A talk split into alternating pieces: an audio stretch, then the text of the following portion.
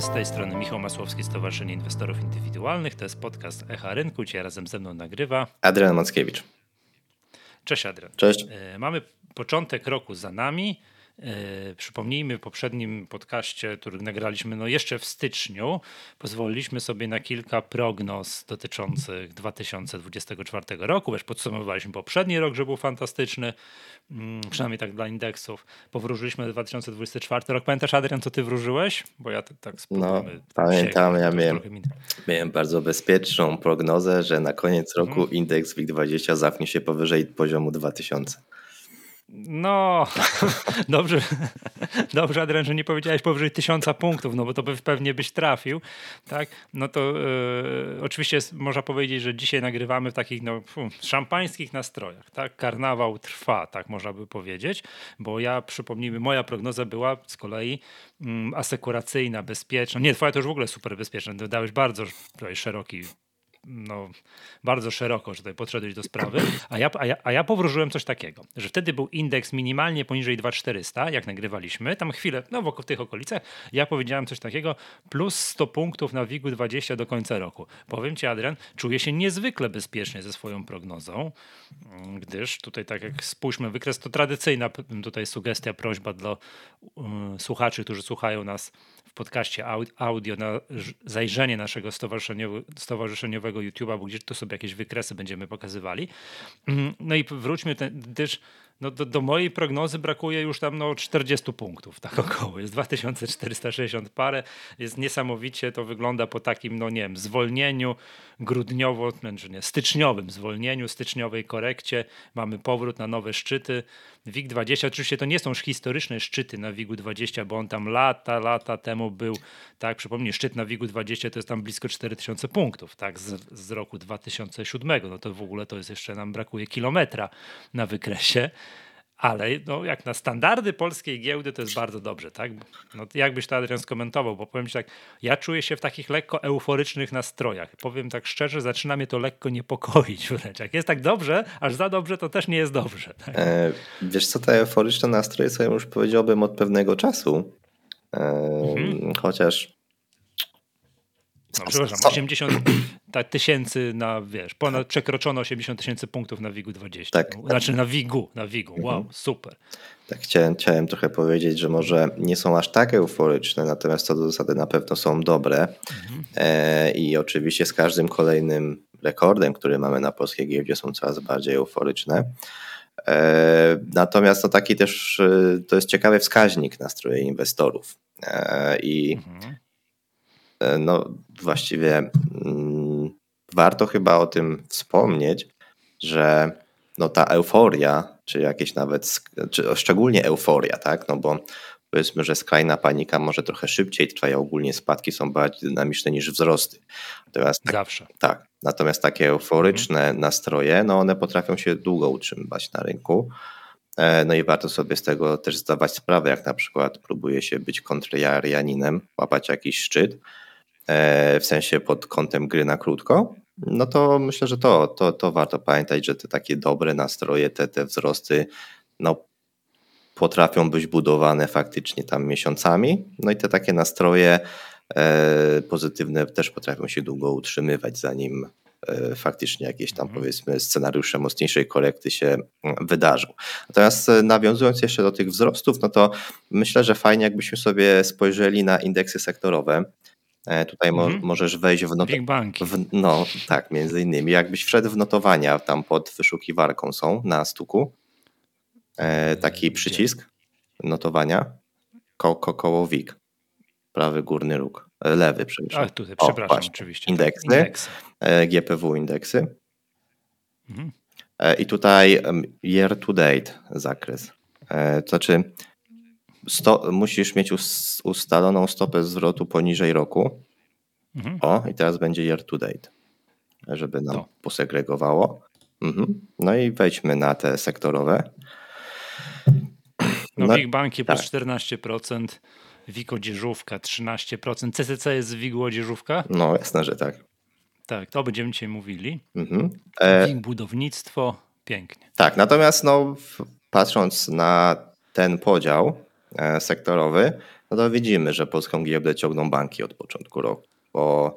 Przypominam powiedzenie Pawła Szczepanika, nie ma hossy bez banków. Tak, i one mają bardzo duży mhm. udział w, no, w WIG-u 20 i ogólnie w WIG-u. Mhm, może, może taką ciekawostkę podam.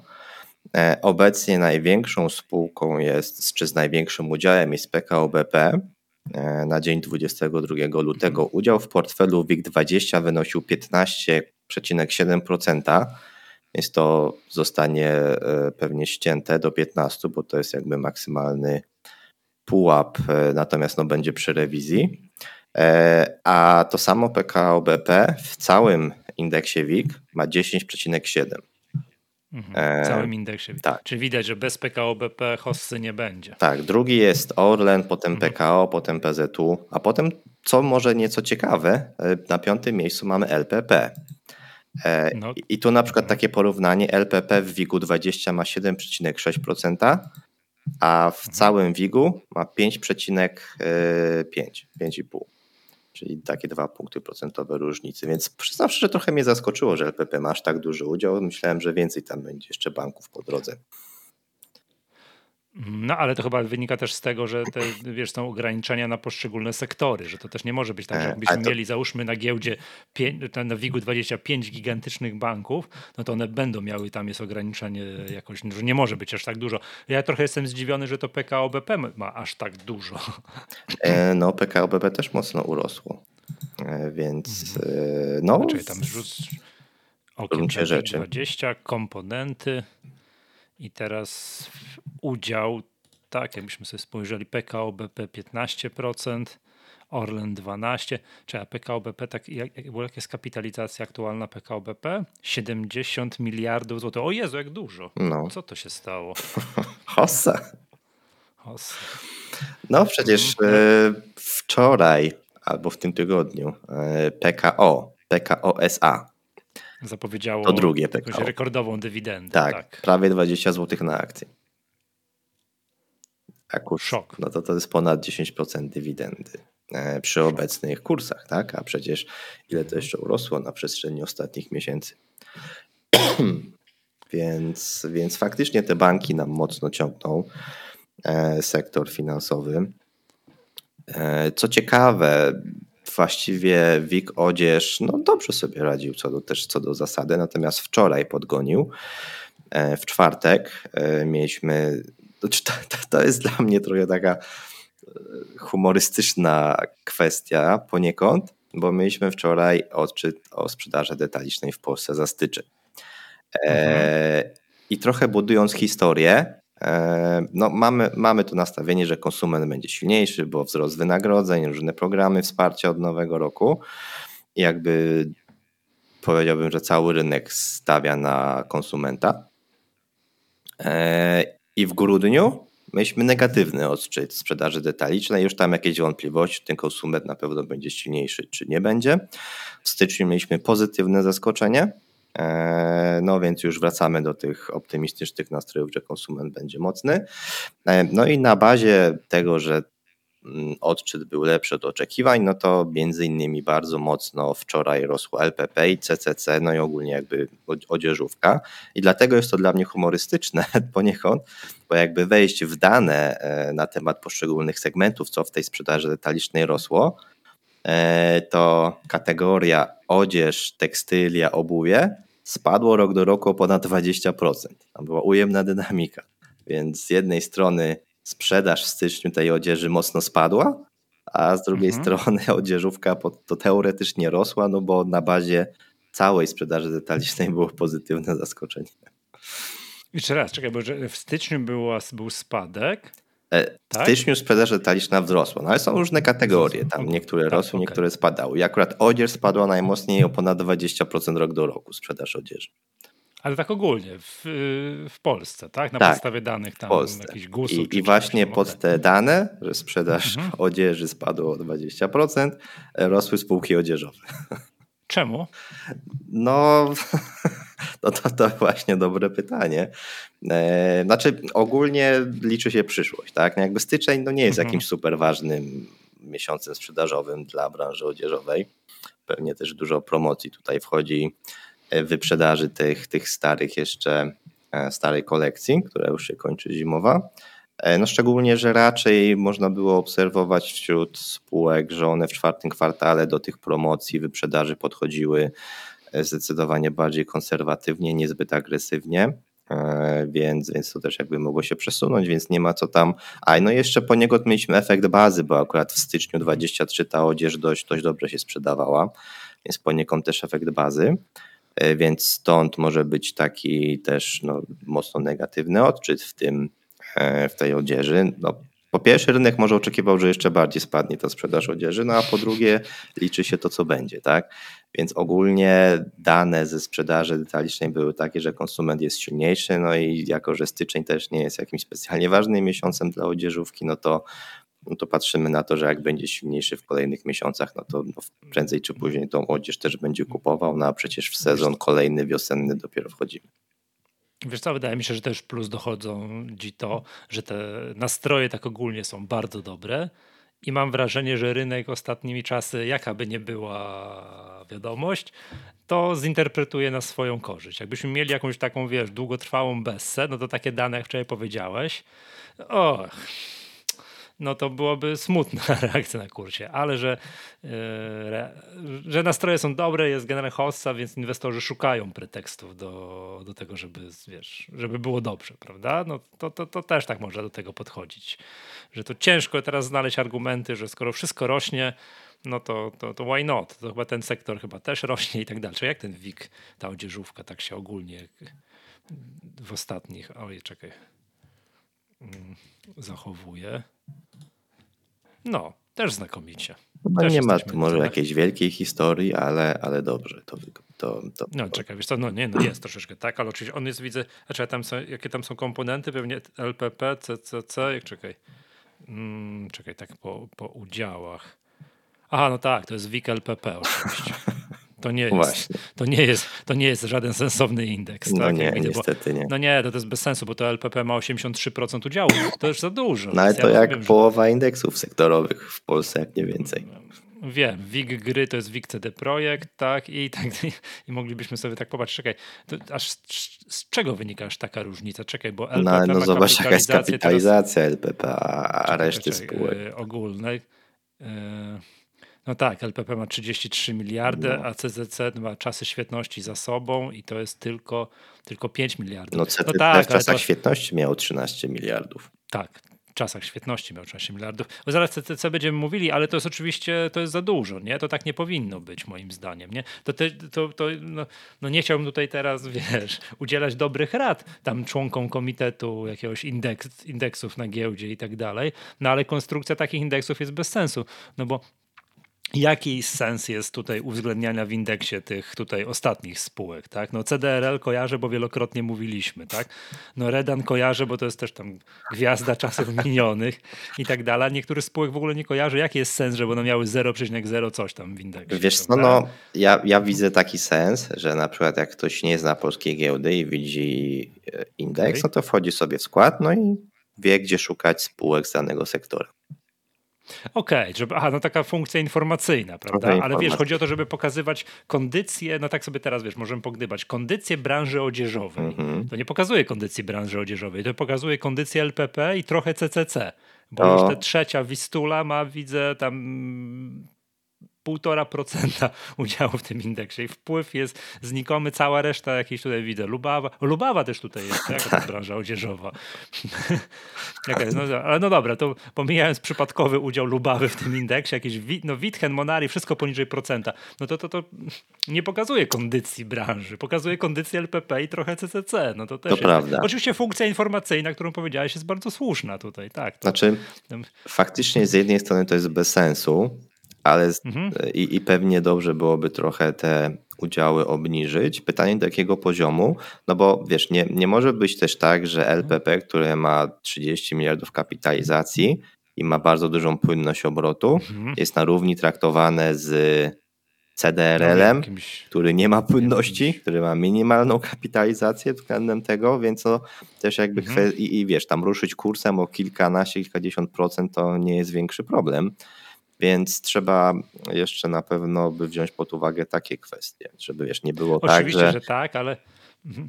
ktoś wrzuci 100 tysięcy w CDRL, zrobi tam plus 20 i zatrzyma się sesja na górnych widłach drugich, już nie zostanie Wiem, i ruszy indeksem tak. WIG odzieżówkę. No, więc, więc tutaj z drugiej strony taki jest też, też problem z tymi mniejszymi spółkami. No oczywiście CDL to jest skrajny przykład, bo to jest mała spółka małopłynna, mhm. bo na przykład Wistula nie jest wcale taka mała i wcale nie jest aż tak małopłynna, natomiast to jest też jakaś kwestia, którą trzeba by tutaj wziąć pod uwagę. No WIG gry to miałem powiedzieć, że to jest WIG CD Projekt, wycofuje się, bo CD Projekt ma raptem 64% udziału w tym indeksie. No tak, tylko pamiętajmy, że wcześniej był chyba indeks WIG Games, tam było 5 tak, spółek. 5 spółek. Tak, to był no tam, tam A, była jeszcze indeks istnieje? Ten Proszę? indeks istnieje? Ten, czy, czy indeks WIG Games istnieje? To nie wiem, czy to po prostu nie, nie było zamienione WIG Games na WIG. Nie, one przez chyba przez chwilę istniały dwa obok siebie, tak mi się wydaje, bo to było taka, kilka takich indeksów, że to było po pięć spółek w tym indeksie i to było w ogóle bez sensu, a WIG y, Games... Mm, a wejdź na WIG surowce. Jest takie... Czekaj, bo to chyba... A jak to się, jak jest tutaj? E, to tak, można się inaczej nazywał, trzeba wejść na tą listę indeksów. Czyli indeksy, GPW indeksy i teraz... Mm, górnictwo teraz się nazywa. O, o widzisz. Jak to teraz wygląda? Dobrze. Oczywiście wykres mi się nie podoba, bo tam są pewnie jakieś, no wiadomo co tam jest. Tak? Tam jest KGHM. Komponenty. O, pięć spółek. Udział. A, czy to jest WIG KGHM? KGHM ma 83%. A propos śmiania się z indeksu, bo tak takie, no nie wiem, czy widziałeś, giełda wczoraj czy przedwczoraj ogłosiła, że dumny indeks WIG ESG do likwidacji tak, no. od czerwca. A niektóre spółki naprawdę się chwaliły tym, że weszły do WIG ESG i że to jest tak. super. Ja byłem w ogóle w szoku, bo jest jakiś fundusz Goldman, Sachs, Goldman Sachsa, który y, ma jako benchmark y, podany, że WIG ESG. Tak? No ESG domyślam się, że kompletny brak zainteresowania strony inwestorów. Ja tu się tak śmieję, że e, e, inwestorzy indywidualni kompletnie nie mają, nie przejmują się tym ESG, ale jako jedyni nie boją się o tym mówić. A wiesz co? Jak już jesteśmy o ESG i mamy mówić o CCC za chwilę, e, to jest taka ciekawa właściwie sytuacja z CCC, ponieważ na ostatniej konferencji spółka też no, chwaliła się tym, mhm. że ma duże ratingi ESG i że tam kolejną gwiazdkę dostała e, i mówiła, że dzięki temu może taniej pozyskać finansowanie i że jakąś część, e, to mhm. teraz będzie rolować, rolować te zadłużenie, które ma no i padło właśnie takie stwierdzenie, że część e, do tego ma być wykorzystana tych zielonych kredytów, obligacji e, na lepszych warunkach. Dzięki temu, że właśnie ten e, indeks ESG im mocno wzrósł. Yy, tak, wiesz co, my się oczywiście tutaj jako inwestorzy indywidualnie śmiejemy z ESG, nikt nie bierze tego pod uwagę, zaraz ESG do likwidacji i tak dalej, ale w przypadku tych dużych spółek, które mają dużo inwestorów zagranicznych, to to jest tak, że te działy relacji inwestorskich, to wiem, jak rozmawiamy z nimi, to oni nam to mówią, to, to czym oni się, nie chciałbym, że głównie, ale w dużej mierze zajmują, to jest przepytywanki ze strony zagranicznych funduszy, zagranicznych agencji ratingowych dotyczących właśnie ESG. Jak oni dbają o ESG, jak mierzą ESG, jak raportują ESG, no i tam to od znajomych z jednej spółki wiem, że potrafi, nie wiem, Fitch przesłać 200 pytań dotyczących ESG. No i siedzą dwa tygodnie, odpowiadają, po czym mija tydzień, Morgan Stanley przysyła im, tak? Albo i tak dalej. To się tak, to się tak dzieje, że oni tym się właśnie zajmują i no, przykład znowu to, co dyskutowaliśmy w jednym z podcastów, mm, że te zagraniczne fundusze mają tak bardzo na to zwracają uwagę, że dla przykładu odchodzą od inwestowania w spółki, które zajmują się na przykład wydobyciem węgla i to biedne JSW cierpi i jest im bardzo trudno wytłumaczyć zagranicznym funduszom, że oni owszem węgiel wydobywają, ale oni nie po to, żeby go palić nim w piecu, tylko żeby koks z tego robić, prawda? I to jest bardzo trudne do wytłumaczenia, że nawet w tej całej zielonej transformacji no nie wyprodukuje się, nie wiem, wiatraka, który tam, nie wiem, prąd później generuje i stoi na polu, jak widzimy, jak te takie stoją, bez, bez tego koksu i tak dalej, i tak dalej. Więc my się oczywiście z tego ESG śmiejemy, ale oczywiście presja, ze, w szczególności ze strony zachodnich funduszy jest bardzo duża i się wcale nie dziwię, że to, co powiedziałeś, że tam, nie wiem, CCC jakieś tam, nie wiem, w jakimś ratingu jakąś gwiazdkę sobie więcej zdobyło i dzięki temu jakieś zielone euroobligacje, czy tam jakieś pofinansowanie będzie mogło mieć tam jakiś, wiesz, pół punkta procentowego taniej uzyskać. To jest oczywiście, to jest oczywiście bardzo ważne, wiesz? Dobrze, wiesz co, chciałem zapytać jeszcze wracając jeszcze do tych prognoz, jak tam zeszło na te indeksy, to ja chciałem powiedzieć, że się czuję bardzo bezpiecznie ze swoją prognozą i teraz tak, to jest 2464 punkty na WIG-20 i no aż, aż mi tak głupio, że chyba za skromnie te prognozy. Powiedziałem, że za mało tutaj jestem ambitnym analitykiem. za mało nie uwierzyłem w wielką hossę pokoleniową, aczkolwiek zwracam uwagę, że jak już są takie nastroje, jakie są, tak, Nvidia rośnie, wiesz, kilkanaście procent po wynikach, też dzisiaj o niej dwa słowa powiemy, no to to już zaczyna być lekko niebezpieczne. To znaczy, że to tak no ja bym był ostrożny, tak? Więc ja oczywiście 2500 podtrzymuję, 2500 to możemy mieć za dwa dni, albo dzisiaj nawet, jak, jak zanim skończymy nagrywać, ale to znając polską giełdę, to to no to jakieś hossy do 3000 to bym się nie spodziewał. No aczkolwiek, oj, z przyjemnością w kolejnych odcinkach podcastu, że tak powiem, tutaj będę mówił o jakim jestem marnym analitykiem i prognostą, że nie, i jak nie uwierzyłem w siłę polskiej giełdy. Nie? To, to, to, to, to, to jeszcze, no to tak tyle komentarza odnośnie prognozy. Jestem zaskoczony, że tak to gładko idzie na razie. Tak. Też jestem chyba tym trochę zaskoczony, że tak gładko mhm. idzie. Myślałem, że ta, ten przestój styczniowy też będzie troszeczkę dłuższy, a de facto okazało się, że no, szybko to poszło. Wyjątkowo. Mhm. Jak sobie, tak, jak sobie jeszcze jak mówimy o indeksach różnych, to, to dzisiaj chyba widziałem newsa, że indeks Nikkei no, też w końcu wyszedł na ATH. 35 latach. Trzeba będzie liczył. Raz, dwa, muszę dekady, bo tu mam taki wykres długoterminowy. Tak, tam było 35, 37, tak. 36, jakoś tak. tak. Tak, szczyt, nie, nie wiem jaki to jest indeks, czy on jest dochodowy, czy cenowy, ten Nikkei 225, bo to miałoby duże znaczenie. Mm, bo jeżeli indeks dochodowy tak długo wychodzi na plus, to jest faktycznie katastrofa. Ale tak, Japończycy po 35 około latach mieli szczyt hossy pod koniec lat 80. i wtedy przypomnijmy indeks giełda japońska była największym rynkiem kapitałowym na świecie w tamtych, w tamtych czasach. Te wszystkie Toshiby, Toyoty tam wówczas szybowały. Mm, no i od tamtej pory mieli jedną wielką katastrofę, a teraz zdaje się tak, że chyba tam 3, 4 czy 5 największych amerykańskich spółek jest większe od całego japońskiego rynku kapitałowego, mimo tych, mimo tych wzrostów, prawda? Więc to tak jeszcze a propos ciekawostek. No tak, tak no, ale czekaj, bo... Długi termin, patrz, patrz, długi termin ma znaczenie tutaj, tak? Jak ktoś e... kupił z lat 80., to teraz z triumfem właśnie wychodzi na no, a, Ale poczekaj, poczekaj, jakby przez tyle lat uśredniał, to już dawno by był na plusie i a nie, oczywiście, oczywiście, że tak. Gdyby, gdyby stosował jakąś taką metodę, wiesz, just keep buying tam te 100 dolarów, czy tam ile tam tysięcy jenów miesięcznie, tak, oczywiście, no to już dawno byłby, dawno byłby na plusie. Nie wiem, jaki to jest indeks, czy to jest dochodowy, czy cenowy. No bo jeżeli dochodowy, no to katastrofa, przyznam szczerze. Tak? E, teraz takie pytanie, może trochę no. prowokacyjne. Czy chcielibyśmy być drugą Japonią? Nie, no to już Wojtek Białych na konferencji Wall Street powiedział, że jak tylko któryś polityk ogłasza, że chcemy być drugim czymś, to wtedy jest już klątwa wydana na dany, dany rynek. Już byliśmy, wiesz, drugą Japonią, drugą Irlandią, drugim czymś tam, także tam się nigdy dobrze nie działo w tych krajach. To, nie, no jasne, to, to, ale, ale. To Lech tutaj... Wałęsa powiedział, że mamy być drugą Japonią? Ale to też tak nie wiem, nie wiem, ale ja tutaj mówię tylko pod mhm. kątem indeksu, no nie? Wiesz, Wiesz co, WIG20 no. Nikkei. Chcemy być drugą Japonią? To jest jakby pozytywny scenariusz, że po 36 latach będzie ATH, czy może czy może dobrze byłoby być tą drugą Japonią, żeby to nie było po 50 latach u nas? Ale wiesz co, no to patrz, to jest 35 lat. No to teraz, jeżeli mielibyśmy szczyt indeksu WIG20 z 2007 pobić po 35 latach, to w 2042 mhm. będziemy mieli wiesz, szczyt na WIG-u 20. Oczywiście my tutaj no, śmiejemy się z tego naszego biednego WIG-u 20, tak, który, no tak jeszcze raz, no, poziom blisko 4000 punktów było w tym 2007 na szczycie hossy deweloperskiej, prawda? Tego, a teraz mamy raptem te 2463 punkty i mówimy o jaka wspaniała hossa, prawda? I tak dalej, tak? Ale, ale no WIG jako całość, jako cały indeks, który już nie jest cenowy, a jest dochodowy, no jest na szczytach ponad 80 tysięcy punktów, tak? tak? No to, to, są, to są ładne poziomy. Oczywiście, no to nie wygląda dobrze, jak sobie to zestawimy z jakimś tam S&P, prawda? No to to jak zestawimy z S&P kształt tych indeksów, no to w ogóle nie ma o czym gadać. To, to, to możemy się cieszyć, o jesteśmy na szczytach hossy, no to oni też są na szczytach hossy, tylko te dynamiki przez ostatnie dziesięciolecia, no to to jest kompletnie kompletnie co innego. Tak? No, te rynki są też nieporównywalne. Rynki, wielkość rynków i tak dalej. No gdzie tu można, wiesz, no. Ale dobra.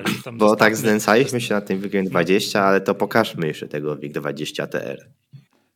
A właśnie, bo jest WIG20, który jest, przypomnijmy jeszcze raz, cenowym, a jak jest WIG20TR, to WIG20TR jest na historycznych szczytach. Tak. Oczywiście, tak jest. to jak jednak dołoży te, te, te, te, dywidendy i tak, ten WIG20 ma tam, nie pamiętam, strzelę teraz, około 2%, stopy dywidendy, tak, mniej więcej.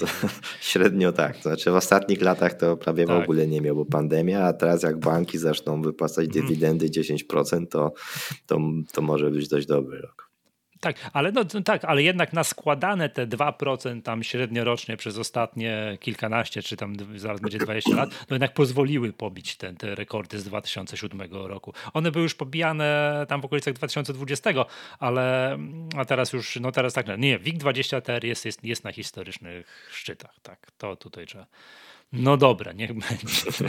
Ale wiesz, no to, to tą samą metodą S&P 500, tak, to jest indeks, uwaga, to jest cenowy. Tak. S&P 500 TR jest jeszcze wyżej. Zgadza się. Jest jeszcze wyżej. To, to już jest w ogóle bajka, mimo tego, że ta stopa dywidendy dla indeksu S&P to jest w ogóle poniżej 2%, tak? No bo to jest taka, no 2% to, to też spółki amerykańskie Ale tak po co większa? Płacą, po co wyższe? Tak, no ale nie, no to jest taka normalna stopa dywidendy. Ten rynek jest po prostu tak wysoko wyceniany, że tam ciężko jest. Jak ktoś wypłaca wyższą dywidendę, no to zaraz kurs pod, skacze i znowu jest 2%. No tam chyba jest większy problem z tym, że oni bardzo nie lubią obniżania dywidendy, więc lepiej mieć taką tak. strategię konserwatywną, tam tego jednego tak. centa co rok dodawać, ale żeby to rosło tak. niż tak jest, no oni tak e, lubią, lubią. Niż to, żeby to, to skakała ta dywidenda. Że... Tak, chcą być tymi arystokratami dywidendowymi, oczywiście. oczywiście. Dobrze, e, Adrian, dzisiaj taką jedną spółkę z polskiej giełdy proponowałbym omówić i tą spółką jest CCC, tak? Zacznijmy od kursu, bo oczywiście od historycznych szczytów no to jest w ogóle dwa kilometry, tak? Bo jest po 70 parę a historyczny szczyt, no to jest tam w ogóle 300 zł, to jest jakaś, no to jest przepaść ale przypomnijmy, spółka CCC jest to spółka, która mam takie wrażenie przez ostatnie parę lat, to to był taki moment, że się wydawało, że stała nad przepaścią, bo wysokie zadłużenie, tak? Dariusz Miłek wrócił za stery. W ogóle powiem ci, powiem ci Adrian, przegapiłem ten moment. Jak Dariusz Miłek wrócił? Tak. Jakoś rok temu niecały. No, przykapiłem. Byłem zawsze przyzwyczajony, że on tam został tym członkiem Rady Nadzorczej, tam sobie spokojnie siedzi, tak? A tymczasem jednak trzeba wrócić za stery. No więc jak spojrzymy taki długoterminowy wykres, no to nie wygląda dobrze, ale jak popatrzymy na ostatnie, nie wiem, kilka lat, powiedzmy sobie trzy lata, no to tak chciałoby się powiedzieć, że CCC... Może lepiej daj rok. No, rok, nie, rok to w ogóle będzie fantastycznie. CCC jakoś tam się poskładało, 2023 takie próby odbicia, no i teraz 2024 ewidentnie, wiesz, od dołka to będzie plus ponad 100% wzrostu. Od dołka, typu 30 parę złotych, jest po 70, 70 parę. Co tam się, Adrian, w tym CCC zmieniło, zmienia i czy, czy, czy, czy, mamy, czy możemy optymistycznie próbować patrzeć w przyszłość? E, może moja pierwsza uwaga jest taka, mhm. że powiedziałeś, że CCC stało na skraju bankructwa przez zadłużenie. Z tą tezą mhm. bym się nie zgodził. E, o, no to może dobrze, rozpędziłem. Nie, no oczywiście jakby wysokie zadłużenie było pokłosiem tego, tego że, że potencjalnie stoi na skraju bankructwa, no ale problem większy był z tym, że spółka była źle zarządzana i dzisiaj myślę jasno możemy to powiedzieć, jakby sami przedstawiciele spółki raczej się z tym zgadzają. E, Co to znaczy? Zobacz, zobacz nawet na ten czwarty kwartał. E, tutaj jest, bo tutaj jest ważna uwaga, że mamy wyniki segmentów teraz pokazane, czyli to, co teraz tutaj wyświetlasz, to jest CCC, mhm. ale nie jakby mhm. cała grupa CCC, tylko marka CCC, brand CCC. Bo okay. oczywiście mamy więcej. I to zostaw. A to będziemy nawet, zostaw, zostaw wszystkie, wszystkie inne.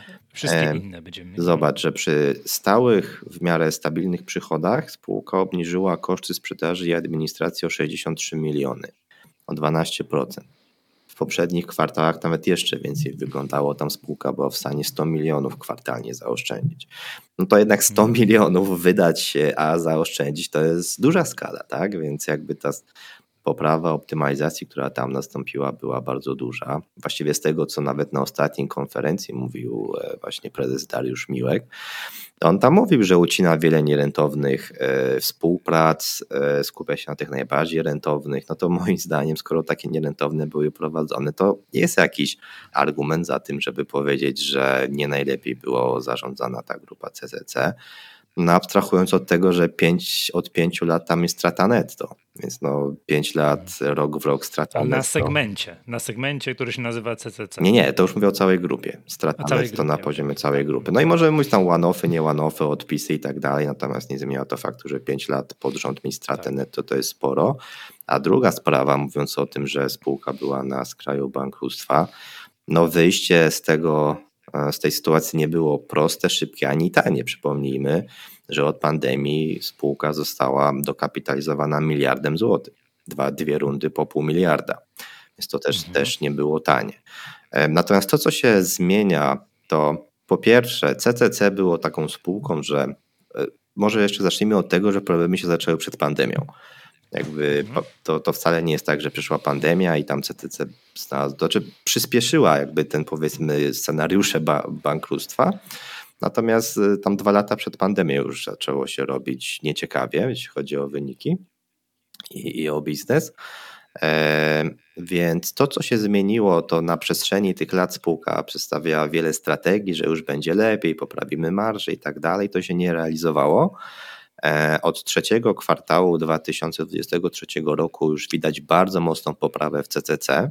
W czwartym kwartale dalej to obserwujemy. Zobacz, że na poziomie skorygowanej EBITDA e, marka CCC wypracowała 193 miliony złotych versus 56 milionów przed rokiem.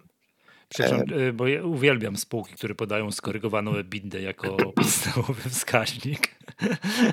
Zawsze coś jest nie tak w takim razie z podstawową EBITDA, że trzeba podawać skorygowaną EBITDA. Na czym ta korekta tutaj polega? E, no tutaj to w dużej mierze są różnice kursowe. No i, i, różnego innego rodzaju odpisy i tak dalej. Przy czym one nawet nie są aż takie duże, bo jak sobie zobaczymy na zwykłą EBITDA, to nawet wniosła 214, więc ta skorygowana jest niższa. Tutaj był pozytywny wpływ tych one-offów. E, Okej, okay, dobra, co tu jest, y, dobra, to jest EBITDA 214, skorygowane EBITDA 193, a zysk net do tego segmentu pewnie będzie ujemny. Wiesz co, nie, bo w tych nie wiadomo. Nie podają w ogóle zysku netto w segmentach. E, kończy się to chyba. Aha, czyli robią tak, że sumują całość i dopiero od tego koszty finansowania i dopiero wtedy im Tak, to już, to już na poziomie skonsolidowanym. Przynajmniej tak prezentują, okay. tak? No to, to, to jakby forma prezentacji tych danych sektorowych. Często jest tak, że spółki jak rozbijają sektorowo, no to kończą gdzieś tam na wyniku operacyjnym, a jakby koszty finansowe alokują no, na poziomie całej grupy kapitałowej. Mhm. Znaczy, no to oczywiście nie, to widać jakby tu jakiś wpływ optymalizacji, bo tak, bo przychody są stabilne. To y, wzrost 2% rok do roku, no to konstans, tak? Ale przychody. I ta skorygowana EBITDA to jest, znaczy tak, przychody plus 2%, skorygowana EBITDA plus 246%. No to, to okej, okay. no to, to, czyli wszystko się musiało gdzieś po stronie kosztowej rozegrać. No też, też jakby mamy do czynienia z efektem trochę niskiej bazy, bo rok temu czwarty mhm. kwartał był trudny. Zobacz jak marża piesza się poprawiła. Marża brutto poprawiła się z 47 mhm. do 55%. Więc tutaj też spółka dużo na pewno z własnej pracy wykonała, bo to jest trochę tak, że w grupie Modivo celem było, e, była redukcja zapasów, redukcja starych zapasów. No i na, na koniec roku spółka to zrobiła. E, w CCC. Właśnie, to jedźmy dalej. No właśnie. To, no. Tak, w CCC był też taki problem, że redukcja zapasów, tylko że to jakby już wcześniej się zaczęło, wcześniej się zakończyło, no i teraz poniekąd mamy też efekty. E, że no poprawa marży brutto, wskaźnik kosztów bardziej korzystny, czy ogólnie ograniczenia też kosztów tutaj działalności, no co ma bardzo pozytywny wpływ na, na zyski, bo nawet nawet wiesz, możemy zobaczyć, że do rok do roku ten zysk rósł tam o 200% ponad, natomiast no, nominalnie już zaczyna całkiem fajnie też wyglądać. Tak marża też EBITDA 18% w CCC to są już naprawdę, naprawdę ciekawe, ciekawe poziomy. Mhm. Dobrze, to jest ok, CTC to dobrze, to jest, że grupa CTC z kolei składa się jeszcze z half price'u. Tak, half price. Coś, coś, co ciągnie ten tutaj. Faktycznie, half price bardzo dynamicznie się rozwija. chyba wiele obserwatorów poniekąd chyba jest wręcz zaskoczonych, jak szybko to idzie, jak szybko tą rentowność operacyjną też tutaj spółka wypracowała. Więc otwiera nowe sklepy, sprzedaje, sprzedaje, tutaj sprzedaż rośnie, e, like for like i też tutaj spółka się chwali dość istotnymi. E, half price to z tego, co też właśnie prezentował Dariusz Miłek, to, e, że jakby powstanie half price'a w grupie kapitałowej CCC, no to jest taki model unikalny na Europę, a może na świat, że spółka połączyła segmenty takie powiedzmy premium czy, czy, czy z, z off-price'em, czyli z jakim, jakim no half price to jest taki model raczej, raczej tańszych, tak? czy, czy wie, wielu promocji i tak dalej. Taki model of price. No i e, też spółka widzi i chce wykorzystać takie synergie, że wiesz, część zapasu nie sprzeda się z pozostałych marek, no to idzie do half price i tam jest utylizowana na, na, na, na marżach, tak? Po, mhm. jakiś tam też satysfakcjonujących, tak to, tak to nazwijmy. No i, jakieś te synergie mają być na poziomie takim operacyjnym, ale także biznesowym, no bo tak naprawdę spółka mając y, te swoje programy lojalnościowe w CCC, w Half Price, no łączy te programy, tak? Masz zniżkę w CCC, no to możesz też do half price'a, jakby tam kanały promocji i tak dalej, oferty dopasowania. Więc no tutaj, tutaj chcę dużo, dużo synergii na wielu poziomach, na wielu poziomach e, wypracowywać. No i half price też bardzo fajnie rośnie. No tak, widzę, że przychody wzrost plus 53%, no ale to jest związane z ekspansją sklepu, bo przychody i tu wzrost kosztów jest temu towarzyszący, tak? Też tak. wzrost kosztów plus 50%. No ale skorygowana bida już plus 169%, bo to jednak... Tak. A tu też mamy dużą poprawę pierwszej marży e, względem e, tego czwartego mhm. kwartału 22, gdzie no to, wtedy było więcej tak, Ty dużo już mi mówiłeś o tym half price. Wychodzi na to, że im się udał, nazwijmy to format, tak? Nazwijmy, mm -hmm. że mhm. to tak chyba tak. trzymają tam to wszystko w kupie, że to klienci odpowiedzieli. Tak. -hmm. Wydaje, powtórzę to jeszcze raz, wydaje mi się, że to jest spore ryzyko, bo jakby spółka próbując wyjść z kłopotów przeinwestowania, E, w CCC i poniekąd w grupie Modivo, pewnie w jakimś tam stopniu, no próbowała wyjść z tych problemów dalej inwestując w nową markę, tak? Mhm. Więc wydaje mi się, że to było trochę ryzykowne, no ale mhm. ostatecznie raczej na dzisiaj już możemy powiedzieć, że naprawdę dość dobrze to wyszło. Mhm, dobrze w grupie mamy kolejną, w grupie CTC mamy grupę Modivo. O tak. w grupie, w gru, grupa w grupie, dobrze. E, I, no, to jest... I Modivo składa się z kolei z obuwia i z Modivo. Tak, to w ogóle jest też ciekawa sytuacja, bo spółka przejęła e-obuwie, e, no i też była tam kwestia IPO, właściwie cały czas jest gdzieś w tle kwestia IPO, natomiast no e-obuwie to nawet jak jesteś Polakiem, no to powiedzmy masz jakieś problemy z, powiedzmy, z wymówieniem tego czy zrozumieniem, a teraz wyobraź sobie, że obcokrajowiec ma zainwestować w eobuwie.pl. No to to dla niego jest nie do przejścia praktycznie, jeśli chodzi o nazwę, więc jednym z powodów zmiany tego na grupę Modivo było właśnie to, żeby to było bardziej przystępne dla, dla zagranicy, jeśli chodzi o nazwę w ogóle, w co oni mają inwestować.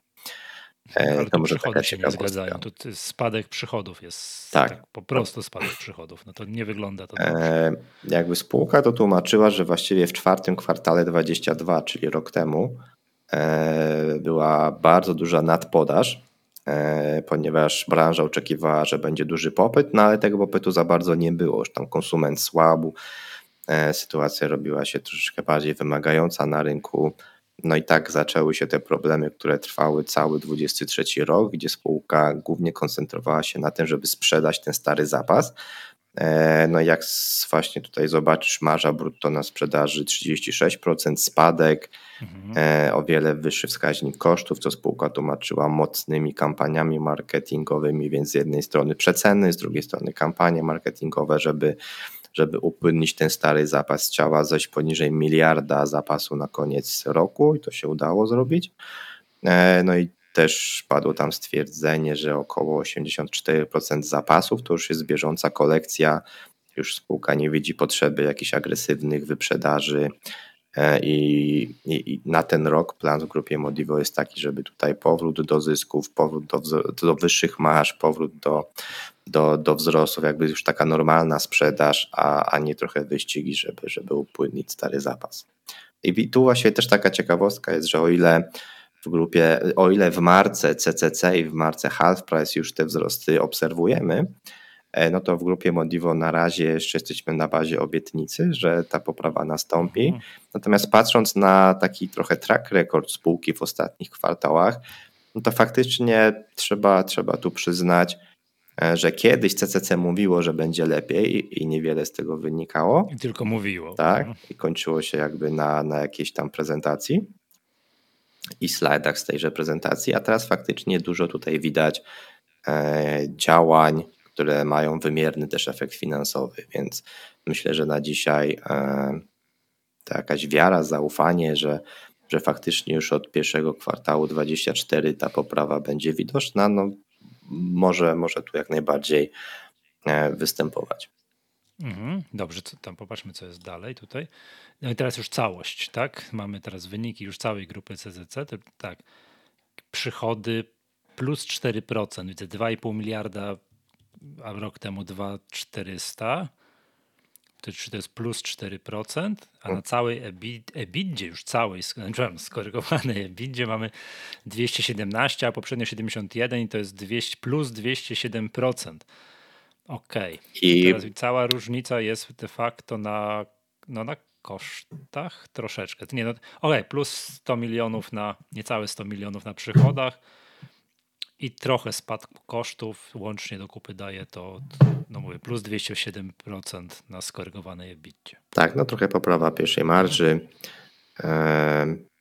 i, i faktycznie ten efekt. I to, to tak naprawdę spółka nie dowiozła prognoz na 24 rok, 23, e, przepraszam, e, bo tam mówiła gdzieś o skorygowanej EBITDA nawet 800 milionów złotych. Nie udało się to zrobić w całym roku, mhm. natomiast no, w, tym... w całym roku, bo tam mówi to, co powiedziałem, teraz tylko jeden kwartał. Tak, tak, tak. Więc, więc tego nie udało się dowieść. E, no, przez ten czwarty kwartał, przez co się działo w grupie Modivo, tu spółka komentowała, że żeby upłynnić ten zapas, no, było to jeszcze bardziej kosztowne niż, niż oczekiwała.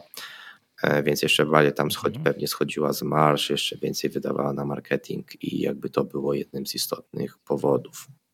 Natomiast co do zasady, biorąc pod uwagę, że ta grupa Modivo tutaj mocno ciągnęła też wyniki w dół w tym czwartym kwartale, no to na poziomie skonsolidowanym to skorygowane EBITDA i tak wygląda bardzo dobrze. Mhm. Dobrze, a czy jest skorygowana bida 217 milionów, a pamiętasz, tak potrafisz powiedzieć, jakie tam będą te koszty tej obsługi finansowania? E, niecałe 100 milionów kwartalnie chyba. Mhm. To oni będą w stanie. To, Przy czym, to... tak, chyba, chyba, czy może bardziej teraz 70-80 milionów mhm. e, takie odsetki. Okej. Okay. No plus spłata zadłużenia jako znaczy takiego. To, Dobra. To też będzie malało, no bo, no bo jednak spółka też się oddłuża.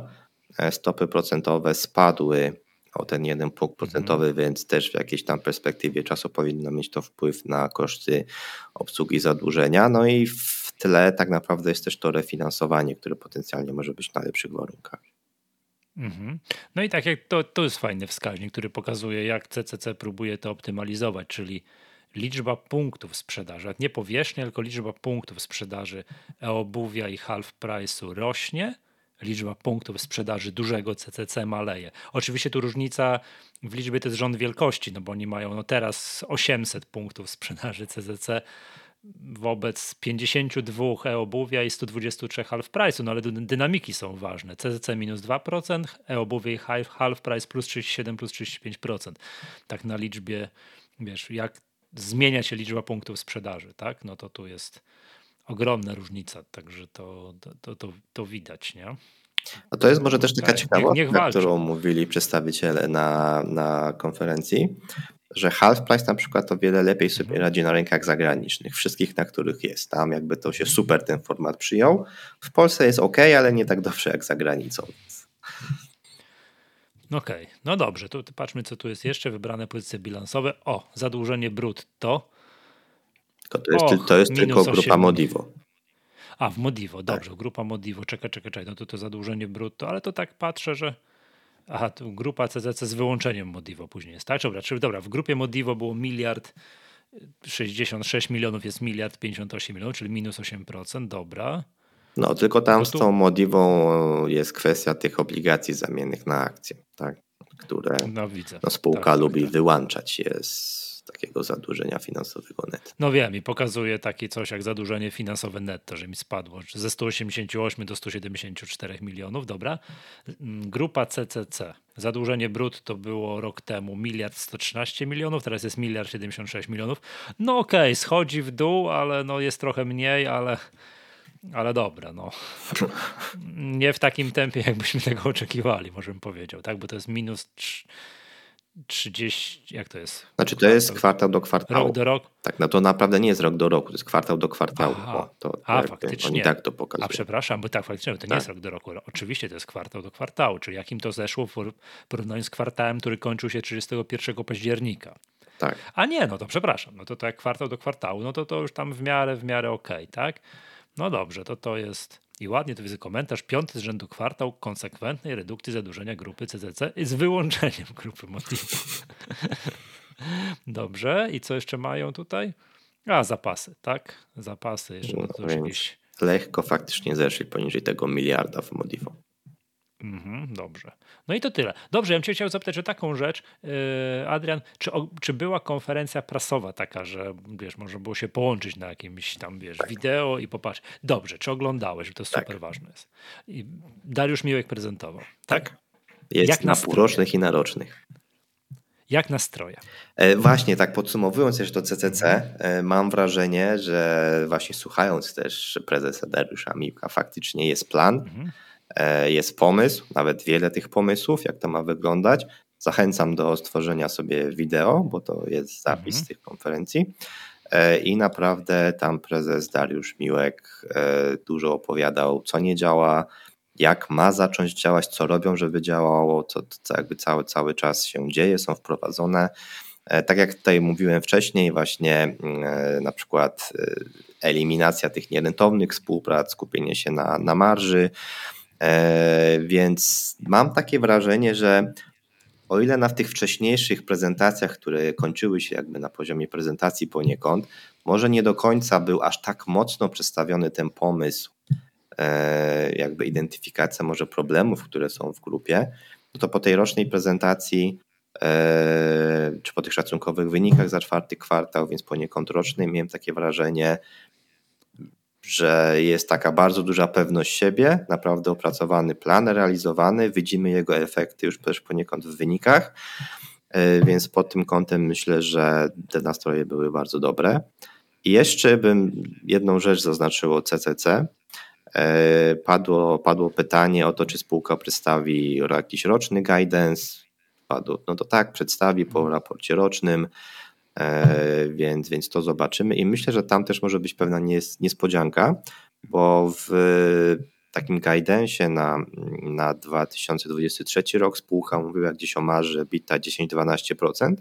No i pytany zarząd o to, no dlaczego nie udało się dowieść tej EBITDA w tym roku, jakie ewentualnie plany na przyszły, czy na ten obecny 24, no to nawet pokusił się tutaj przedstawiciel spółki o takie stwierdzenie, że te aspiracje są nawet większe niż to 12% EBITDA. Więc, więc myślę, że tutaj pod kątem tego, co spółka zaprezentuje, jakie ma ambicje też takie wewnętrzne, no ten 24 rok e, może naprawdę dobrze wyglądać. Po pierwsze, te rzeczy, które się dzieją w spółce, no a po drugie, makro też powinno pomagać, bo dolar korzystniejszy pomimo tam, silny konsument. Silny konsument, pomimo tych niepokojów na Morzu Czerwonym, no to te ceny frachtu i tak są niższe. E, chociaż no mocno wzrosły w ostatnich tygodniach, miesiącach, więc no jest, jest kilka takich czynników, które też zewnętrznych i wewnętrznych, które powinno tu CCC wspierać i dla mnie jeszcze raz podkreślę, najważniejsze jest to, że w końcu widzimy te poprawy, a nie tylko o niej słyszymy. Dobrze. Jeszcze mam jedno ostatnie pytanie o CCC, bo ja taki mam humorystyczny wskaźnik. Jak, wiesz, czy CCC dobrze tam jest dobrze, czy źle? To mój humorystyczny wskaźnik jest taki, nie słucham tej prezentacji, dlatego pytam ciebie, jak często była, że pogoda tam psuje, wiesz, wiesz stawia nogę w sprzedaży CCC? Wiesz, że nie kojarzę pogody? O, czyli naprawdę może być dobrze. Bo wiesz, pamiętasz, zawsze śmialiśmy się z tego, nie? Tak. że w CCC zawsze jest nie tak. Że albo była za ładna pogoda i klienci nie poszli kupować butów, albo była brzydka pogoda i też klienci nie poszli kupować butów, nie? Bo, bo coś tam, nie?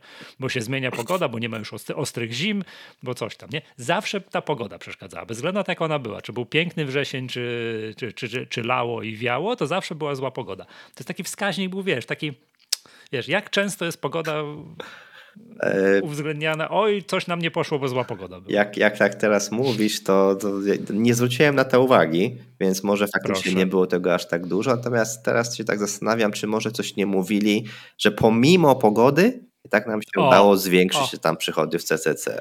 Czy, o, czy, czy, coś takiego może się pojawiło, ale ja, nie. Ja to. się śmieję, bo zawsze na, jak na konferencjach Apple, jak oni prezentują nowe iPhony, coś tam i tak dalej, to blogerzy zajmują się, takie też, to też humorystyczne, liczą ile razy słowo amazing było powiedziane, prawda? Że co, coś jest amazing i tak dalej. Nie? Że tam 27 razy podczas prezentacji, prawda?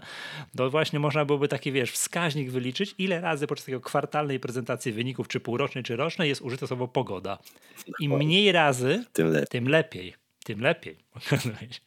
Można byłoby tak, wiesz, pobawić się w takiej tutaj, wiesz, żeby liczymy i patrzymy, jak to, wiesz, zmienia się w ostatnich latach i jak to potem, wiesz, ma się do A do wyników, B do jakiegoś kursu, jak to w końcu, jak to w końcu się, się zmienia. Dobrze, yy, tak, porozmawialiśmy o CCC, to była taka spółka, no, która, wiesz, no, wygrzebująca się z kłopotów, tak? Optymistycznie patrzymy, no ale co do, co do, co do zasady, no, jakieś miał ciężkie ostatnie lata, to teraz pomówmy na chwileczkę, zmieńmy w ogóle, przejdźmy do wiesz, świata euforii i wiesz, wystrzeliwania niemalże rakiety w kosmos, czyli takim największym newsem wśród polskich inwestorów, nawet to się obiło i tak dalej, to są wyniki NVIDII i to, jak się w ogóle kurs zachowuje tej NVIDII, czyli amerykańska spółka, amerykańską spółkę weźmiemy na warsztat, spółka, która dzisiaj jest już warta, oj czekaj, dobrze, sprawdźmy sobie, tu i teraz, jak rozmawiamy, po wczorajszym 16% wzroście kursu jest warta już dwa, czy jeszcze nie dwa? Nie, no prawie. Bilion, żebym teraz nie pomylił, wiesz, cyferek, bilion 940 miliardów dolarów. I jest to która już spółka na świecie? Czwarta, trzecia, największy jest Microsoft, drugi jest Apple, trzecie jest, nie wiem, czy nie Saudi Aramco, i na pewno, ta, na pewno ta Nvidia już jest większa od Amazona, czy możemy sprawdzać po kolei. Amazon jest warty ile? Amazon bilion 800. To jest większa. Jest większa od Google'a, czyli od alfabetu. Też jest większa. O nie, no to, to, dwa razy większa, bo Google teraz jest 853 miliardy. No tak jak, tak jak mówiłem, Microsoft będzie po, powyżej 3 miliardów, tak? 3 miliardy. Apple jest poniżej, trochę poniżej 3 miliardów, 2, 2 miliardy 850, a Saudi Aramco nie pamiętam jaki ma ticker. Czekaj, może tak. Ticker ma taki śmieszny, bo on ma chyba to już to naprawdę nie pamiętam. A jak piszesz Saudi, to nie będzie w tym? Nie, czekaj. Ticker Saudi Aramco jest taki bardzo śmieszny. On ma o, same dwójki, tak? Czekaj. Nie. I w ogóle on jest notowany na giełdzie. On jest, wiesz, notowany na giełdzie w Riadzie. No to też jest, czekaj. A tutaj jest... na, nie, nie ma na tym, na tym ekranie? Kapitalizacja 7,74 biliona, ale tych, tych reali jakiś tam, wiesz, to, to nie jest w normalnej walucie żadnej. to, to jest ciężko stwierdzić. Saudi Aramco jest warte 7,74, chyba tych, no, tej, tej waluty, tej, tej no, lokalnej. Tak, bo to nie jest notowane na żadnej no, cywilizowanej giełdzie. Czekaj jeszcze raz. Saudi Aramco, tak, to jest 2222.sr. Taki jest ticker Saudi Aramco i to jest mm, w tych jakiś tam widzisz, SAR. A co to jest za waluta? Czy jest SAR? To co to jest? Tak sprawdzę. To jest Rial Saudyjski.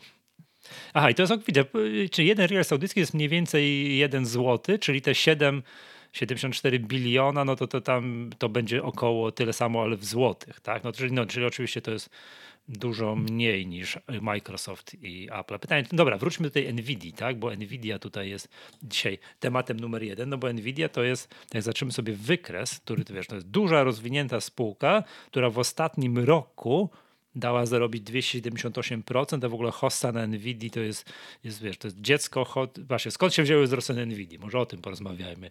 To jest tak, dobrze wiemy, że tutaj mm, takim dużym driverem do wzrostów różnych w ostatnich czasach jest jakieś takie, wiesz, nie, nie chciałbym użyć tego słowa, ale użyję, moda na sztuczną inteligencję, moda na AI i każda spółka, która gdzieś tam ogłasza, że coś będzie robiła z AI-em, no to nagle zaczyna dynamicznie rosnąć. Czy Nvidia coś robi z AI? No nie wiem, ale wszystkie inne spółki, które cokolwiek robią z AI, potrzebują bardzo dużo mocy obliczeniowych, a tego, to już Nvidia nam dostarcza. Jest to moim zdaniem klasyczny przykład na to, że w gorączce złota najwięcej zarabiają producenci kilof, łopat i sit. Tam, tam na tej Alasce w Anchorage tam wiesz, przesiewają ten, przesiewają ten piasek, żeby złoto, złoto uzyskać. I Nvidia jest takim pięknym przykładem. Tak? Te wszystkie karty graficzne, wszystkie tam układy obliczeniowe, które pozwalają liczyć, liczyć, żeby to AI wspomagać, bo co potrzebuje gigantycznych potrzeb takich obliczeniowych, no to Nvidia to dostarcza. Wyniki Nvidia są szokujące, może wyświetlmy je.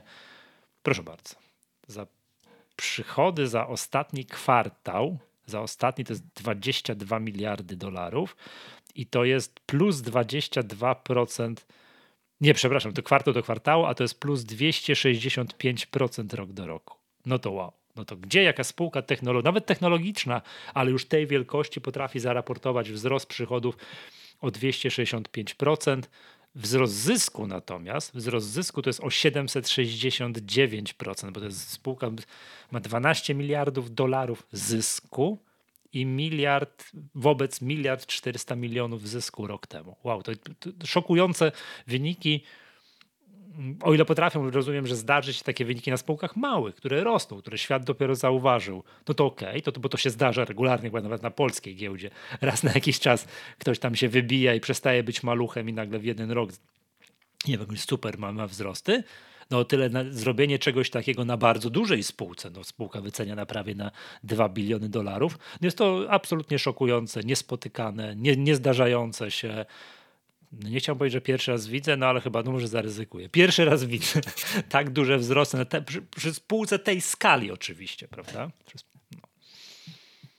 Tak, no to jest bardzo ciekawy przypadek. Tak, tak jak powiedziałeś, to, to właśnie pod tym, że na, na złocie najwięcej producenci kilofów zarabiają. To mhm. jest tak, takie, ja to tak czuję, mi się wydaje. Że no to tak. też jest taka fajna, fajna perspektywa, że na jakichś modach, przy czym no AI. No, no, nie do końca chyba to już można nawet modą, modą nazwać. Ja ale... powiedział teraz tak, ambitny driver wzrostu gospodarek w najbliższych latach, o tak, tak. Tutaj, wiesz, ładnie. Mm, więc, więc e, no nie wiem, porównajmy na przykład AI do blockchaina, tak? Blockchain był technologią, która może się uda, może nie.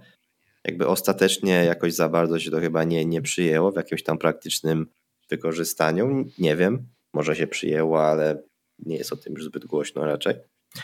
E, no to AI, no to już teraz widzimy takie praktyczne zastosowania i raczej, ra, raczej faktycznie mm, no coś z tego będzie i się, i się rozwinie naprawdę na dużą skalę. No i tu już tak. mówimy o nie kolejnej rewolucji technologicznej. Mhm. Nie ma tak- wątpliwości, że to nie jest ślepa ścieżka rozwoju tak. technologii, że to trzeba w tym kierunku iść i wspomagać się wszędzie. Od wiesz, generowanie rysunków. Nie wiem, czy widziałeś nowy pomysł y, tamtego, wiesz, OpenAI, czyli generowanie filmików, czyli ten silnik Sora, mhm. i który filmiki, tam jest tak. takie słynne wideo z jakąś tą Japonką idącą po centrum Tokio. No, trzeba wziąć głęboki oddech i zamknąć jedno oko, żeby zobaczyć, a nie no faktycznie, to jest namalowane przez sztuczną inteligencję, a nie, a nie prawdziwe wideo, a przecież jesteśmy, mam wrażenie, na początku tej drogi. No, chyba tak? tak, chyba, chyba tak. Nawet jak e, były różne wykresy z bańką pokazywane, jak tam historyczne bańki, tak. i gdzie tak. jest bańka AI, no to wiesz, te, te, te, wykresy były takie, wiesz, tam bardzo, bardzo długie, no i AI gdzieś było tutaj na, na początku, na początku. taka kreseczka dopiero porównując do mhm. jakichś innych baniek, e, które miały miejsce w historii. No przy czym, no może, czy ja bym nie chciał mówić, że to jest bańka w ogóle, na razie przynajmniej, szczególnie patrząc na te, na te wyniki mm, NVIDII. E, właściwie jak tam zjedziesz kawałek niżej, to, to będzie wytłumaczone, że mhm. właśnie na data center najbardziej zarabiają, e, niżej, niżej, bo to jest w takim opisowym. Mhm. O, tutaj jest data center no i tam właśnie widać, że, że większość tych, tych No data center, i... czyli to, co tak. po, moc obliczeniowa Ładnie. w jakichś centrach serwerowych, która potrzebna, żeby to liczyć, liczyć, liczyć, liczyć. Tak. Przecież jak nam to Mid Journey generuje piękny obrazek, bo sobie zrobimy, a grafikę podcastu wygeneruje sobie w Mid Journey, no to przecież samo się nie zrobiło. Jakieś komputery tam się musiały gdzieś w Stanach lekko zagrzać, żeby mi tę grafikę wygenerować, prawda? No to o, a kto to zrobił? No Nvidia w dużej mierze dostarczyła data center, żeby, żeby mi piękny obrazek w Midjourney wygenerować. Wiesz, jak ja pytam jakiegoś bota o coś, czata GPT pytam o coś, no to on też tak no gdzieś tam miliony obliczeń zostały wykonanych, prawda? Gdzieś tam te dane statystyczne pozbierane, gdzieś tam on zorientował się o co ja pytam. No i tym, tym data center, które Nvidia dostarczyła, tak, jest, jest, jest, yy, musiały tam trochę obliczeń zostać wykonanych, za które jak grzecznie zapłaciłem w abonamencie za Mid Journey, czy, czy coś takiego. Wszystko się, wszystko się pięknie zgadza, tak? tak. To jeszcze, to, zobacz, jak to jest szokujące. Nvidia zawsze była Mm, mi się tak kojarzyła ta spółka, całe lata. Co to robi? No karty graficzne do komputerów. Jak gaming się rozwija, to żeby mi ten cyberpunk poszedł w wysokich detalach, to muszę mieć mocną kartę graficzną, czyli no najprawdopodobniej skąd? O, od NVIDII. Zobacz tutaj gaming, nie? Jest cały fragment gaming, czyli mhm. właśnie to do karty graficzne do do, no do tych komputerów, żeby, ten, żeby no, ta gra. Teraz to już wręcz nawet nie do gamingu, tylko do nawet do sztucznej inteligencji, do kopania bitcoinów. Walut, tak. Właśnie tak. gracze mieli duży problem, bo nie było kart graficznych do gier, bo wszystkie kopalnie bitcoinów wykupywały. Tak, to są trochę inne karty graficzne, tam takie już są specjalizowane do kopania tych y, kryptowalut, no ale tam z grubsza no, kierunek się zgadza, dokładnie, było, było zapotrzebowanie na karty graficzne, było bardzo duże. No zobacz, tutaj jest, zobacz, jest gaming i jest, y, przychód jest 2,9 mm, Czekaj, bo jest angielskie bilion to, to będzie. będzie chyba miliard. Nasz miliard, Wydaje. tak? 2,9 miliarda, a, a na data center 18 miliardów. No już pokazuje, że takie historyczne kojarzenie NVIDIA z producentem kart graficznych to się zmienia. Nie? Zmienia się, zmienia, bo trzeba stawiać centra danych, które mają liczyć, żeby nam się znowu spłycę. Ładniejsze obrazki w Midjourney generowały, prawda? Albo, albo żeby chat GPT ładnie odpowiadał, albo żeby Sora ładniejsze filmiki nam generowała i tak dalej, i tak dalej. Szok. Jeszcze tutaj chciałem jeszcze jedną rzecz porównać, jak jesteśmy tutaj w tym miejscu, bo... Mm,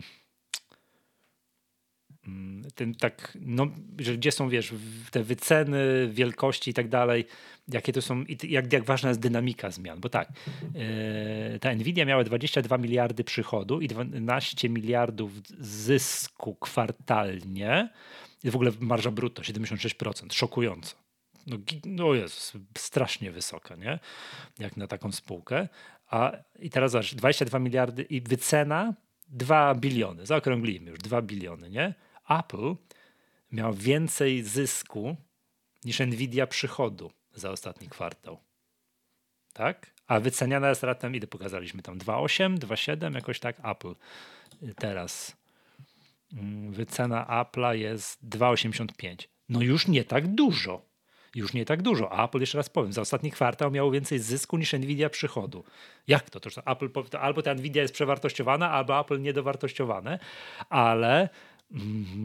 Tutaj to, to, co zawsze się liczy w tego typu rzeczach, czyli po pierwsze przyszłość, po drugie dynamiki. Tak? No i ta, no, o takiej dynamice, wróćmy tutaj do tej tabelki, czyli rok do roku zmiana tego przychodu 265%, a zysku 769%, no to Apple może pomarzyć. Tak? To dawno miał. To, to, to jakby dynamika jest niesamowita. Gdyby chociaż połowa tej dynamiki się utrzymała przez kolejny rok, no to strach pomyśleć, co się będzie działo. Chociaż połowa, bo to wiadomo, to nie ma szansy rosnąć do nieskończoności z taką dynamiką, to jest niemożliwe. Tak się nie da.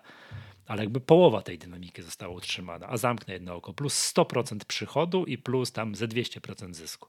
No to tak powiem ci, to, to, to, jest, to, to, to jest niesamowita sprawa. No to powiem ci tak, dawno czegoś takiego nie widzieliśmy, wiesz, w historii rozwoju technologii, spółek i tak dalej, przy spółce tej skali. No bo mówię, jeszcze raz powtórzę, to, że jakaś malutka spółka założona w garażu jest w stanie 1000% rocznie urosnąć i przestaje być warta milion dolarów, zaczyna być warta 10 milionów dolarów. Oczywiście, że takie rzeczy się zdarzały, zdarzają, będą zdarzać, bo, bo coś tam, tak? Ale przy spółce już tej wielkości, dobrze, dużej, stabilnej, istniejącej od lat, tak? No to to jest, no to to jest, powiem ci szczerze, no to jest, to jest wielkie wow. Nie wiem, jak mamy wykres tej NVIDII, tak może troszkę dłuższy, nie wiem, jakiś tam dwudziestoletni. No. No właśnie. I to właściwie jest chyba dość ciekawe e, pod kątem jakichś właśnie rozważań, czy to jest bańka, czy nie, czy jest przewartościowana, czy nie. Ja bym dążył do stwierdzenia, że Nvidia cały czas nie wydaje się jakaś przesadnie droga. Mhm. Jak sobie, Przy tych dynamikach. Jak, jak sobie zobaczymy na, na ten zysk netto na akcję, E, jaką spółka wypracowała w tym czwartym kwartale, no to powiedzmy 5, 5 dolarów, tak? Tak, tu, tutaj, tak? Mówimy tak. o tym. E, to znaczy, to jest oni, mają te, oni mają te różnice, tak, tak, gap, non-gap, w zależności jak tam to liczyć, albo 4,93, albo 5,16. Dobra, tak, 5 no, dolarów. No, tak, 5. Tak. No akurat te, te tutaj centy nie robią nam różnic. I to jest kwartalnie. Jakby spółka dała już guidance na kolejny Mm, kolejny kwartał, że przychody będą wyższe, więc zysk, zysk raczej też będzie wyższy, nieco. No ale zróbmy takie proste uproszczenie, że 5 razy 4 mamy 20 dolarów na akcję zysku za, za taki powiedzmy 9 miesięcy w przód, no nie? E, tak naprawdę będzie więcej, no bo raczej ten zysk powinien rosnąć, więc to nawet y, prognoza powinna wskazywać, że będzie jeszcze więcej. Więc jak mamy dwa, dla, dla prostych obliczeń kurs akcji 800 i, i, i 20 tego mm, zysku na akcję, to mamy mnożnik C do Z 40. E, mhm. Po pierwsze, nie mamy jeszcze 800 kursu. Po drugie, ten zysk będzie nieco większy, więc powiedzmy, że gdzieś taki, taki ten wskaźnik forward e, nam oscyluje wokół 30. Mhm. E, więc to nie jest no, dużo moim zdaniem. Dino jest technologicznych lat, spółkach, tak. To, to Dino jest... jest od lat notowane na CDOZ 3050. Dino, spółka spożywcza z polskiej giełdy, która w gruncie rzeczy dość dynamicznie rośnie, ale nie tak jak Nvidia, tak? Więc no nie wydaje mi się też, żeby to było jakoś jakaś... No i nie z taką perspektywą, że tak. mogą te data center, karty e, graficzne na cały świat. Tak, no, tak, więc jakby jedna kwestia jest taka, że mówimy o spółce, która ma taki forward na powiedzmy najbliższy rok, gdzieś tam w okolicach powiedzmy 30 na dzisiaj. E, działa w branży sztucznej inteligencji, jest jakby głównym dostawcą do tego, żeby ten rynek się rozwijał. Tych łopat i kilofów. Tak. A dzisiaj mhm. chyba tak. nie mamy większych wątpliwości, czy to się będzie rozwijało i że to jest przyszłość. Pytanie, jaka będzie dynamika, jakie przeszkody się w międzyczasie pojawią, na przykład jakieś prawne może spowolnienie tego, tego rynku. Natomiast co do zasady za 10 lat, no to będzie pewnie ogromny rynek. E, więc tu nie mamy chyba specjalnie większych obaw, że to się będzie rozwijało dość dynamicznie i wszyscy będą próbowali gonić, gonić to. E, no i do tego, więc mamy modny rynek, który, który raczej będzie rósł. E, no i do tego mamy no, spółkę, która nie wydaje się jakoś specjalnie wysoko wyceniona na najbliższy rok. No i Typu CDZ 100 na przykład, nie? No, to tak, by było znaczy już... teraz właściwie jest to taki historyczny, tylko że tam tylko do, na razie tylko dwa kwartały były takie, takie dobre. E, więc w bazie mamy tylko dwa kwartały, a nie cały rok. E, więc no, mamy tak naprawdę spółkę CDZ 30, gdzie oczekujemy, że za 2-3 lata E, też będzie dalej bardzo dynamicznie rosła. No okej, okay, nie w takich dynamikach jak teraz 700, bo to jest nie do utrzymania, ale cały czas kilkadziesiąt procent myślę może wykręcać na, na tym rynku, jeśli żadne spowolnienie rozwoju sztucznej inteligencji się nie, nie wydarzy. E, ja chyba jedno z większych widzę na przykład ryzyko prawne. E, nawet wczoraj słuchałem takiego podcastu tej sztucznej mhm. inteligencji i, i tam e, roz, ro, rozmówca e, stwierdzał, że jakby są e, opinie, że jakby rozwój sztucznej inteligencji spowoduje unicestwienie ludzkiego życia. O, zlikwiduje. Za dużo, się, za dużo się Terminatora na, no. Nie no, ale to wiesz, no COVID miał nas zabić, bomby atomowe miały nas zabić, jakieś tam ryzyko jest, tak? Nie no, e, zawsze może spaść meteoryt taki, co zabił dinozaury, to też będziemy mieli problemy. Tak? No ale, ale jakby osoby, które pracują Rozumiem, nad Skynet, sztuczną inteligencją... uzyska samoświadomość i tak, tak nie ma co. Tak. I, i, I uzna, że ludzie są niepotrzebni, że więcej szkodzą planecie niż, tak. niż tam dostarczają wartości, no lepiej się nas pozbyć, będzie lepiej. Tak sobie algorytm wymyśli. Sztuczna inteligencja przejmie. Mi się wydaje, że tak sto kilkadziesiąt lat temu ludzie na elektryczność patrzyli, no ale no tak. o Boże, o Boże, no. zawsze można świeczkę No ale zobacz, po, po, zobacz po teraz jak, jak, jak regulowana jest Pawlaka, przepraszam, Proszę? cytując Pawlaka, na wymyślali jakieś duractwo, bo siły w rękach nie mieli. Tak, ale, ale, ale, ale zobacz jak jest teraz regulowana energetyka. No. To jest, wiesz, stryk, ceny zamrożone. Tak. Więc, więc jakoś ryzyko regulacyjne pewnie jest. No i tam, tam autor akurat o tej sztucznej inteligencji mówił, że skoro twórcy rozwoju AI e, mówią, że jest to jakieś zagrożenie, a dalej nad tym mhm. pracują, no to jakby po co, tak? Skoro pracują nad czymś, co może ich unicestwić. No i to tam był taki jeden z argumentów, że po prostu powinno być to regulowane na takiej zasadzie, żeby ten rozwój po prostu jakby tak nazwijmy to bezpiecznie się odbywał, tak. No ale wiadomo, że jak wchodzą regulacje prawne, to one w jakiś sposób spowolnią e, rozwój tego rynku. No patrzę na to troszeczkę tak, jak kiedyś robotnicy kopiący rów łopatami, było 100 robotników, z wielką obawą patrzyli na to, że ktoś koparkę wymyślił i teraz zamiast 100 robotników będzie jeden robotnik, operator koparki kopał ten sam rów. No tak mniej więcej, tak bym to powiedział. Także rozwój technologii jest nie do zatrzymania moim zdaniem. I wcale nie spowoduje raczej zmniejszenia liczby pracy, to już mamy wiele nie. przykładów. Od takiego Oczywiście. jak ty podałeś z koparką, e, po różnego innego rodzaju automatyzację, robotyzację. Przecież Ford wymyślił tak. linię e, do tam e, tych samochodów i te, z manufaktury przejście mhm. na linię produkcyjnej, co no, dalej mamy tak, pracę, dzisiaj, tak. pojawiają tak, się nowe zawody. Tak, gdzie są dzisiaj ci robotnicy, którzy kopali ten rów albo składali przed Fordem tak, te auta ręcznie? No powiem ci gdzie. Piszą aplikacje na iPhone'a i zajmują się rozwojem e, sztucznej inteligencji. No. To są dokładnie ci sami ludzie, tylko tam trzy pokolenia później, czy tam cztery pokolenia później, prawda? No także, także przyznam się, że ja też za bardzo nie. patrząc na historię nie boję się chyba rozwoju technologii, jakichś nowych rozwiązań, no bo to też historia pokazuje, że jakieś prace może są zastępowane, ale pojawiają się nowe zawody. Przecież kto Oczywiście. 20 lat temu wyobrażał sobie pracę, że będzie polegała na wrzucaniu e, postów do internetu na różnych portalach. Tak, oczywiście. To, to absolutnie nie boję się. Albo, że 20 lat temu to co ten mój przykład deweloper aplikacji na smartfony, a dzisiaj to jest gigantyczna gałąź gospodarki, prawda? No w ogóle to tak wiem, możemy tak filozofować, że mówienie dzieciom weź synu, ucz się w jakimś zawodzie, bo to przyszłość jest co najmniej ryzykowne, tak? tak. Tam nie pamiętam tych cyferek, że, w, że, że tam co 20 lat jakoś tak się zmienia, że, że, że, że, ileć kilkadziesiąt procent zawodów w okres, nie wiem, 20 parę lat temu w ogóle nie istniało. Tak było, nie było takich zawodów, więc jakby, no nie wiem, zakładam, że sto kilkadziesiąt lat temu ojciec mógł synowi mówić, że trzeba być kowalem, bo to jest przyszłość, w każdej wiosce musi być kowal. No i dzisiaj jest pewnie dziesięciu na skalę kraju, jacyś tam historycznie wykuwają coś i tak dalej. No i tak dalej, i tak dalej. Dokładnie. Problemem oczywiście jest to, że kiedyś automatyzacja, mm, nie wiem, zastępowała pracę, nazwijmy to, mm, jakby to powiedzieć, proste, typu ten, ten przykład z, kopar, z kopaniem rowu, że kiedyś mówiłem 100 robotników kopało rów, dzisiaj jedna koparka i tak dalej.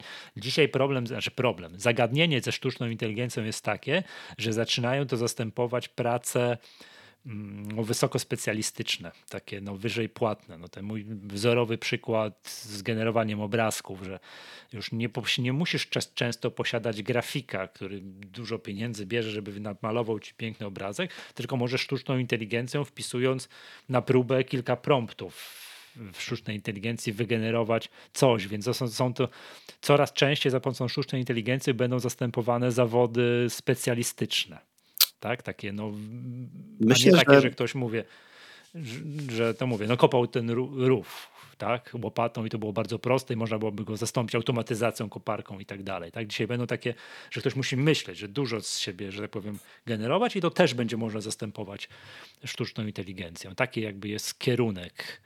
No fajnie, fajnie. Wydaje mi się... Eks ekscytujące czasy nas czeka. Tak. Wydaje mi się, że w jakimś stopniu może to faktycznie wyprze niektóre zawody.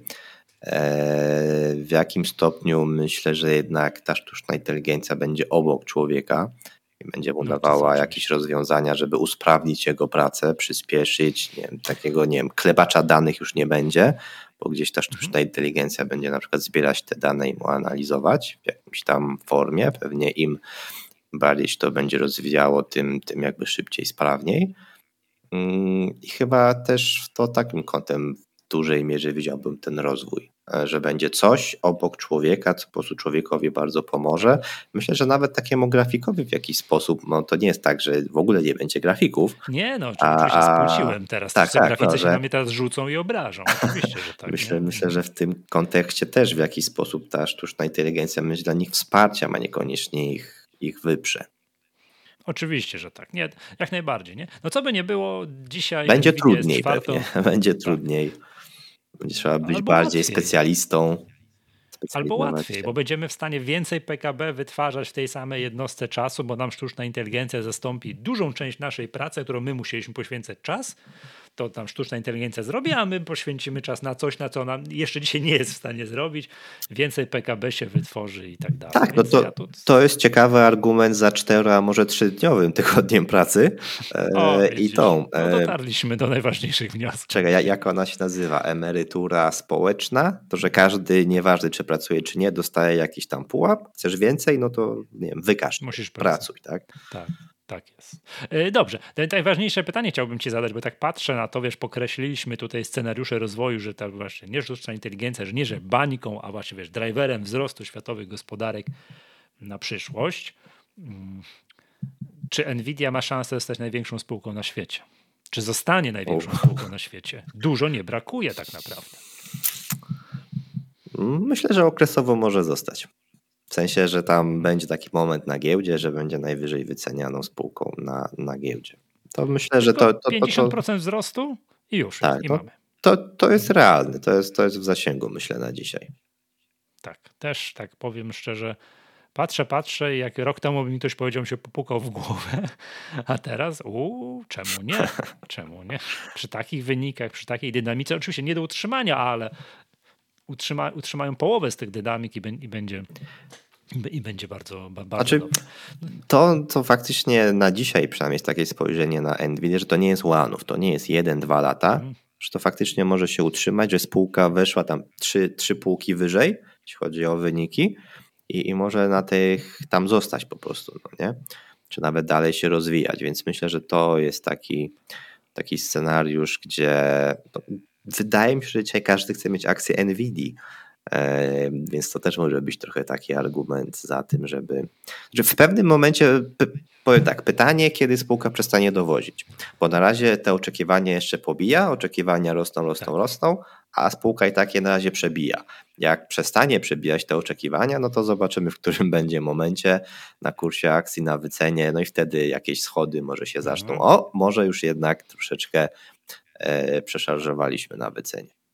Mhm. No teraz będą wiesz, poszukiwania konkurentów NVIDII, spółek podobnych, wiesz, cały sektor, branża i tak dalej. To na pewno się dzieje, tak? No to niestety nie u nas w Polsce. Natomiast zgadzam się, że to nie wygląda jak one-off taki, że yy, chwilowe coś, tylko że jakby no mówię, no to jest duże szanse, że to tak może dalej być, że zapotrzebowanie typu, typu usługi no cały czas będzie. No, yy, to nie lateksowe rękawiczki, bo właśnie COVID wybuchł. Też chciałem, już tyle razy mnie korciło, żeby o tych rękawiczkach powiedzieć, ale mówię, a powstrzymam się. No widzisz, to widzisz, tele, czyli telepatia działa, tak? No, już się zawsze mówi, wracając do tej NVIDII, to już od lat się mówiło, już całe zeszłe dziesięciolecie mówiło się, co jest driverem wzrostu, no i to data is the new oil tak? Że już hmm. ileż ma gospodarka światowa rosnąć? No nie może rosnąć na znowu na wydobyciu i przetwórstwu ropy naftowej. No to rośnie, nie wiem, kiedyś, no nie wiem, w 2007 roku Steve Jobs pokazał nam iPhone'a i pff, półtorej dekady wzrostów na produkcji gadżetów elektronicznych, tak? Dzisiaj każdy in, inaczej myśli o, o tego typu urządzeniach niż powiedzmy sobie 20 lat temu, no to teraz mamy czas na kolejną tego typu gdzieś sobie ludzkość musiała znaleźć driver wzrostu, no to wydaje się niesamowite. Przykład Nvidia za ostatni rok, no jest po prostu szokujący. No i właśnie kończąc, już myślę, zbliżając się ku, ku brzegowi, no dlatego rynek amerykański wygląda jak wygląda, bo jest tak. pozycjonowany na te technologie i kiedy wydawało się, że może już gdzieś ten rozwój technologiczny czy wyceny spółek technologicznych są na tyle wysokie, że powiedzmy gdzieś te stany będą się słabiej zachowywać, no to pojawił się bardzo mocno temat sztucznej inteligencji, który dalej ciągnie właściwie tamten rynek i, i, i tu właściwie Stany są pod tym kątem liderem, co, e, co może ciągnąć ten rynek dalej w najbliższych, mhm. najbliższych latach. Dokładnie. Dobrze, bardzo serdecznie dziękuję. To omówicie tylko dwie spółki, ale żeśmy dużo, wiesz, powróżyliśmy. Wiesz, no taki jakaś... trochę rekord chyba, jeśli chodzi o długość. No i dobrze, wiesz, co, dużo się dzieje, ciekawe, wiesz, hossa na giełdzie to idę rekordowe długości podcastu, tak? Adrian, to oddelegowuję cię do liczenia, ile razy pogoda została wymieniona na prezentacji CCC.